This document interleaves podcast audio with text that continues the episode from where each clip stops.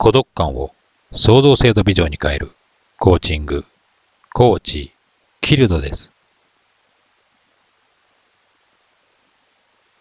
あなたは孤独感を使って次世代社会の母体になっていく。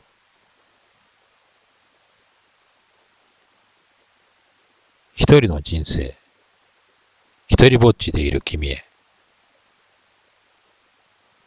誰も気づいていない。孤独な人生にいるあなたに、いつかリーダーになる君たちへ、この社会の中軸になっていくあなたに、年寄りに未来を担わせるわけにはいかないのです。未来の社会を構築させるわけにはいかないのです。また、させてはいけないのです。なぜなら、そこに生き続けているのが、あなた自身だからです。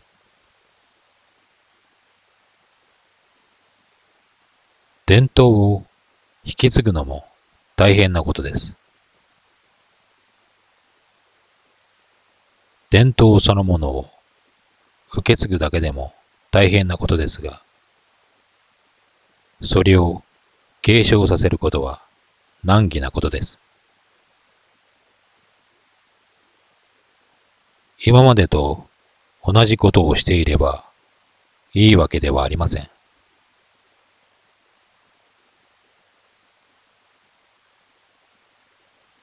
歌舞伎のように昔からの伝統を守りつつも、革新性を取り入れなければ、衰退の一途をたどることになるでしょ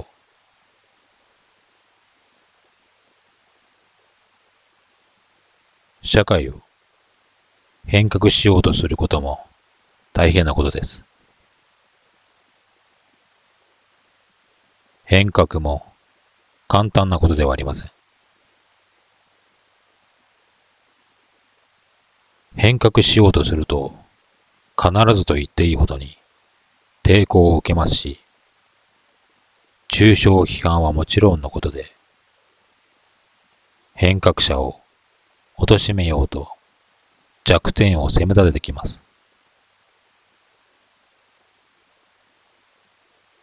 それをやらなければ先がないと思っている人でも、現状の心地よさに身も心もどっぷり使ってしまったがために汚いことをするのかもしれません。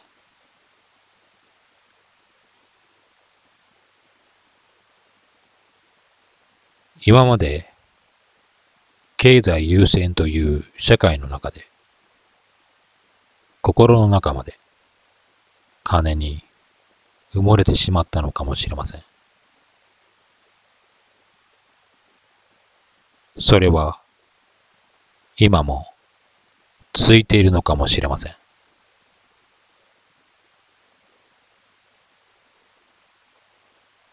経済は大事だけど、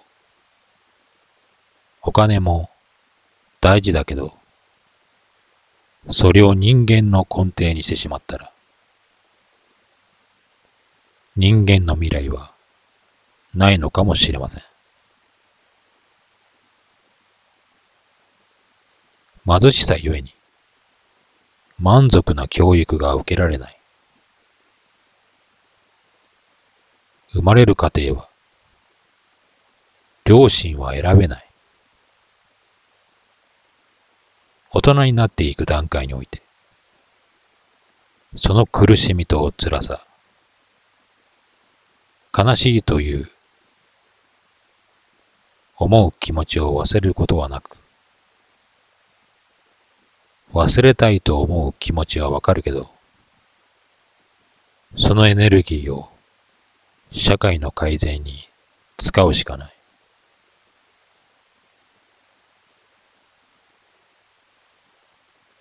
これは気休めの言葉と受け止めるでしょ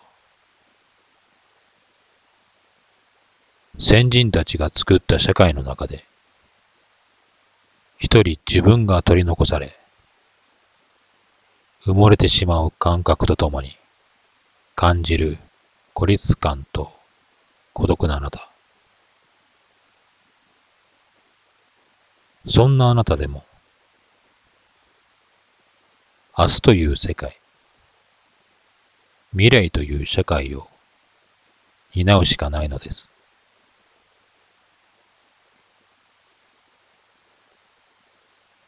あなたが一人孤独で弱い人でもいい。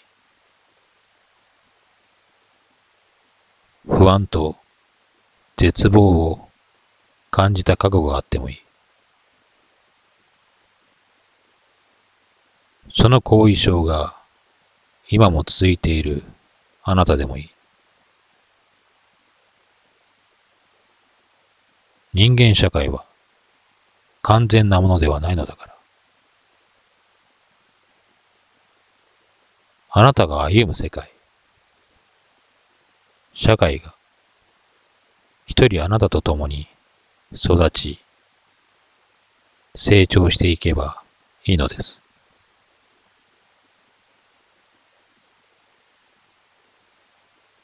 未来に立つあなたは一人なのかもしれない。未来に立つあなたは家族と共にいるのかもしれません。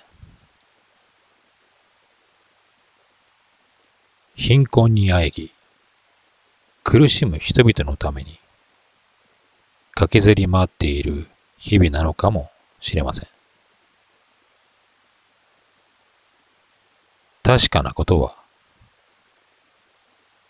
未来の社会があなたと共に生きていることです。